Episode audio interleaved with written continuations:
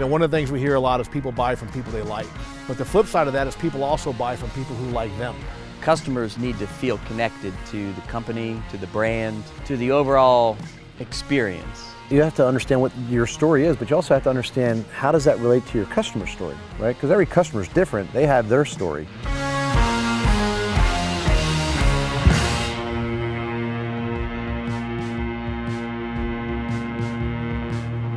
Hey guys, if you're enjoying these episodes here of our Unfiltered podcast, be sure and join us live in Las Vegas because you think it's fun watching.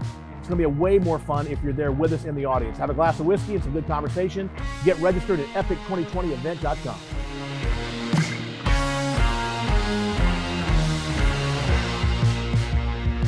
Gentlemen, long distance uh, toast over there. G Man, pass that down for me. By proxy. So uh, here we are in beautiful Scottsdale doing another round of uh, Unfiltered, sketchy as it may be.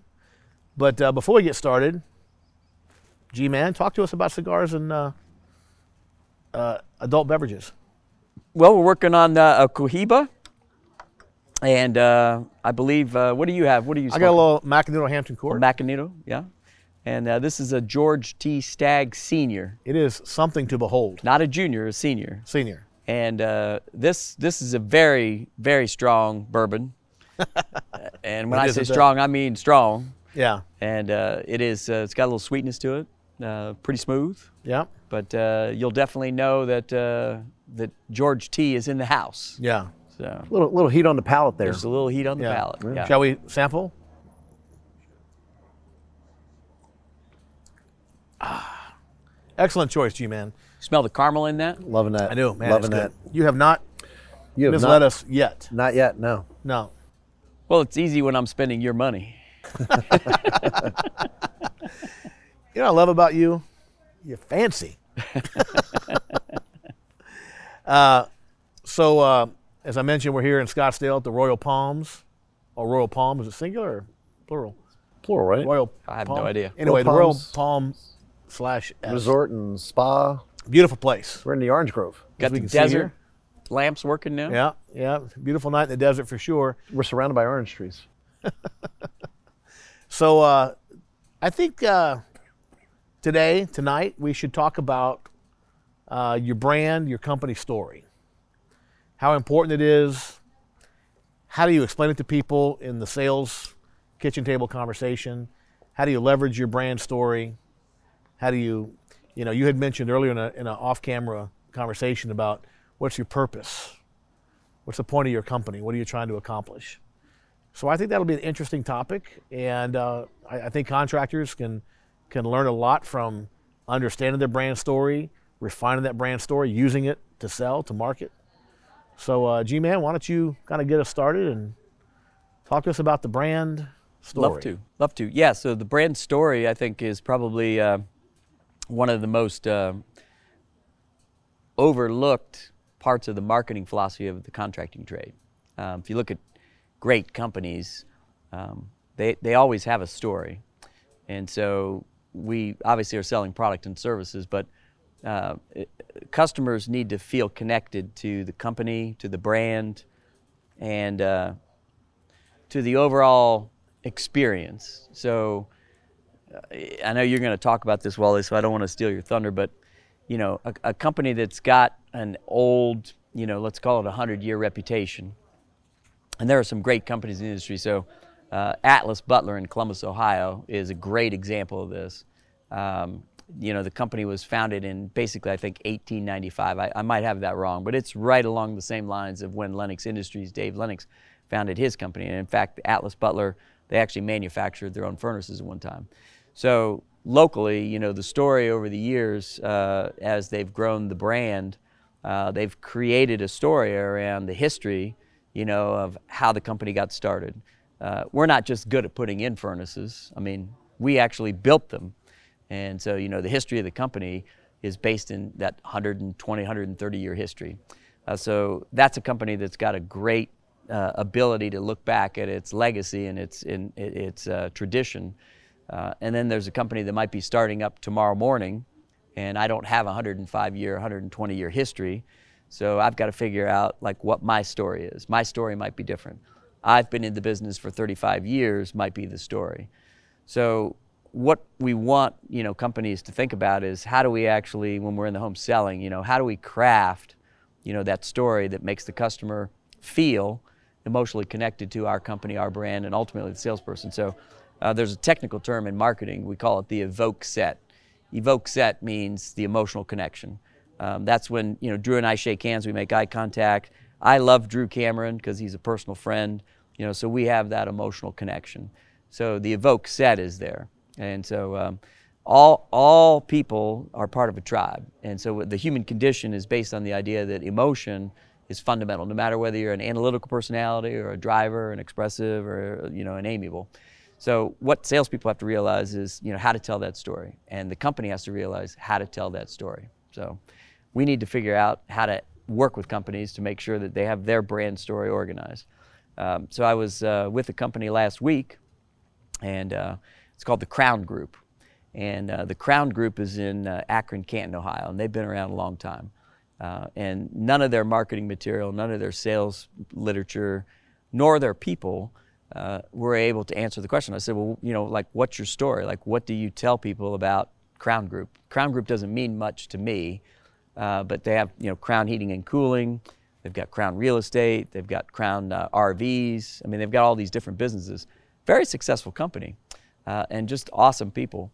And so one of the things that we were working on is, well, you, you guys need to figure out what your story is you have a great story, but you're not telling the customers what the story is. And so I think, you know, passing it to you, Drew, I think one of the things we have to do is we have to figure out what the story is, and then we also figure out how do we tell it? How do we actually tell it in the marketing side, uh, you know, digitally, you know, emotionally with sales personnel, technician selling, all, all the above. So, Drew? Yeah, it's uh, you know great great points, um, and you have to tell you have to understand what your story is, but you also have to understand how does that relate to your customer story, right? Because every customer is different; they have their story, um, and you have to find ways to connect that story. You can't go in the house. You know, we, we're all very familiar with some of the, the organizations that have been out there in the '90s, and even they still exist today, and they teach a sales process that teaches kind of to the back of the you know, to the back of the room, right? Where it's just so standardized, and we're going to pull out, you know, our book, our presentation book, our flip book, or or our posters, and we're going to tell the same story over and over and over again. We have one story told the same way to everybody all the time, and and and that's not what we're talking about here. I mean, you have to understand your story, and then depending on your audience, you have to adapt it and tie it to their story. So you really have to understand their story. Whereas most contractors they can't wait to get to the part of the sales process where they get to tell their story because that's where they're comfortable and that's where they live. But that's uh, a, you know that's why there's also this disconnect.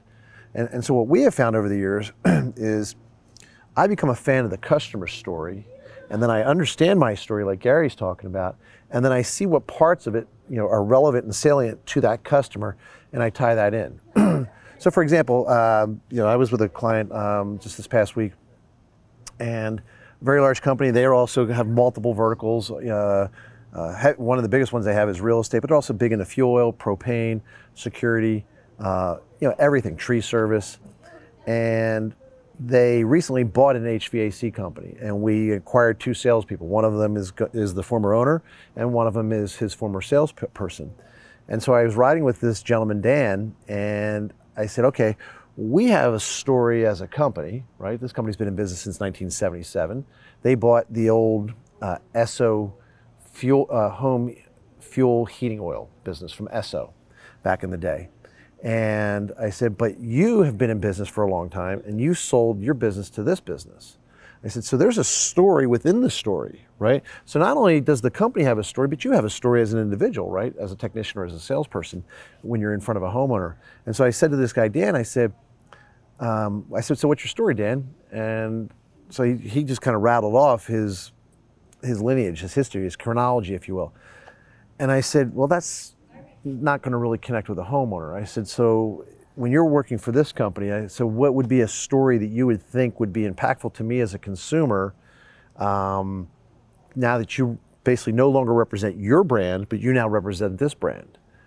And so we started kind of kicking that around a little bit. And what we came up with is he says I could. Uh, he says I, I went around the market. I was looking to sell my business. I was, you know, I had several suitors that were looking to buy my business. And he says I could have sold to, to any one of these, you know, these, you know, major companies in the market, but I picked this one, and, and here's why I did. I, I felt, you know, not only would my customers be taken care of, but my coworkers would be taken care of, and if I can trust them, I believe that you can too. And let me tell you why. And so he could tell his story, connect it to the company's story, and then connect it to the customer story. And and I think that's important because today, more than anything, especially with millennials and Gen Zs, uh, you know, which is the youngest generation, it's kind of the consumers of the marketplace. They represent about 40% of the marketplace consumers, I think, by, uh, by next year. And millennials are the next big segment. The baby boomers were the biggest segment of the population, you know, in the, in the market, but they've kind of, know, they've transitioned out and some of them are, are, are passing on, unfortunately. Um, so it's millennials and Gen Zs, and what you come to find out is they want to know what you stand for. They want to know what you're about. What is your brand promise? What is your brand purpose? Uh, it's not just what do you do, but it's like why do you do it? So, so let me take you outside the industry because I think that as contractors, we, we don't have the best lessons inside our industry. Some of the best lessons are outside the industry. And the cool thing about that is, is you can see them every day, everywhere. All you got to do is open your eyes, turn on your television, open a newspaper, drive around town, and you know, go online and you can see these things. Turn on Shark Tank, watch QVC, and over and over and over again, you will see examples of this. So, for example, Bombas Socks, right? This is a company that was a Shark Tank company. Yep and they went out there and they said, hey, we're going to sell socks, but for every pair of socks we sell, we're going to donate a pair of socks. Because what they found was that socks were the most needed clothing item any, anywhere in the world. Tom's shoes was another one. For every pair of shoes we sell, we're going to donate a pair of shoes. The Body Shop. The Body Shop is all about like uh, cosmetics and perfumes and toiletries and things of that nature. They're all about being uh, sustainably uh, manufactured. Uh, they're all about uh, maintaining forests, maintaining wildlife. Uh, they, they've gotten into uh, human trafficking and making sure that that doesn't happen and everything you know, that they can do there.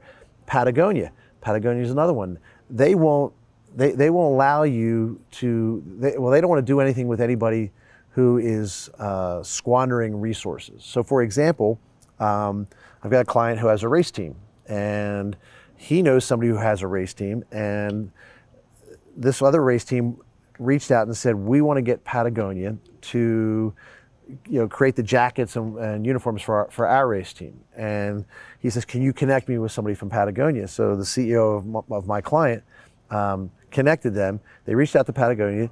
And if you order like more than three jackets, Patagonia wants to know, like, what are you doing with these? And so they said, hey, we're going to do it. You know, we're going to have these for our race team. We want to, you know, we'll make you even a featured, you know, brand if you like but we want to, you know, we want to use your, your jackets. They, and so you have to submit an application. They did, they got denied because Patagonia felt that racing, using fuel for racing was a waste of natural resources. So they're all about the environment and whatnot as well. So what does your brand stand for? Like who are you involved in? Uh, you know, and what you know, causes, maybe local, national, whatever, what, you know, what local charities and causes are you involved in? And, and so you know, you see every year a lot of people get involved with breast cancer awareness, right? And I'm not saying don't do that, okay? Because that's an important cause and it certainly needs as much support as it can get. But that's an event, that's a moment in time. Now, if you want to do that all year long, that's great too. But what you find is that everybody's doing that. And so what I'm submitting is what I'm submitting to you is don't not do that, but can you find something local in the community that is impacting people at such a level you do this because it's who you are, it's what you believe, and it's what you stand for. You're not doing it so that you get publicity and get accolades for you know, being the, the charitable giver in your community. Because what you're going to find uh, out there is that people want to do business with people who believe what they believe. And Simon Sinek talks about that all the time, right? He, he wrote the book Start With Why. So, what is your why? Why are you in business? Not for a profit, profit's a result, right? But why are you in business? What, what do you stand for? And, and so you're seeing companies like Chick-fil-A, right? Chick-fil-A, uh, Christian-based you know company, right? Gives scholarships to kids, gives scholarships to uh, their coworkers to go to colleges. Um, heavily involved in fundraisers in the community, heavily involved in local schools. They do like uh, daddy daughter night and uh, uh, you know something with donuts with daddies and stuff like that. You know, very involved in family-based uh, you know type events and whatnot. So that's what I'm submitting to you: is find something that you and your team can sink your teeth into that you'll have actually have fun with, but that can also involve your clients, right? And they'll rally around that. So, for example. I mean, and there's certain things that you could do. For uh, you could get very involved in, like, let's say, uh, around the holidays. You could do uh, a canned food drive where you're, you know, you say for every canned, uh, you know, every canned good or non-perishable food item that you donate, um, up to let's say, you know, five or whatever, we'll give you five dollars off for every, you know, every canned good that you uh, donate, up to a, minimum, a maximum of five, and so you'll get twenty-five dollars off a service ticket, and then you'll take all that food and you'll take it to the local food cupboard or something like that, right? So there are little things that you can do, but what, what's your overarching one? No, that's good stuff, and I, I- I think uh, you hit on a couple of really important points there. Number one, it's got to be authentic, right? Because people will see if you're insincere. Yeah. Right. They won't really uh, respond to it if it is insincere. And I can give an example. Uh, we were talking earlier. I recently I bought a G wagon, and I was getting a lot of weird looks from people, right, that were concerned about my gas consumption. so I put a bumper sticker on the G wagon that says my my other car is a Prius, right? But it wasn't authentic, and it's not going over very well. That's a joke, actually. So I didn't put that bumper sticker on there. but I, I do think it has to be authentic. And, and but what you really touched on that I thought was important is the homeowner story is just as important as our story. You know, one of the things we hear a lot is people buy from people they like. But the flip side of that is people also buy from people who like them. Right? If you come to my house, I mean, I want to like you, but I want you to like me too if I'm going to give you 10 or 15 or 20 grand, right? And so I think by taking the time to learn the homeowner story, we're communicating I like you. So I'm taking the time to get to know you and hear your story. And that can be so powerful as well uh, in earning business.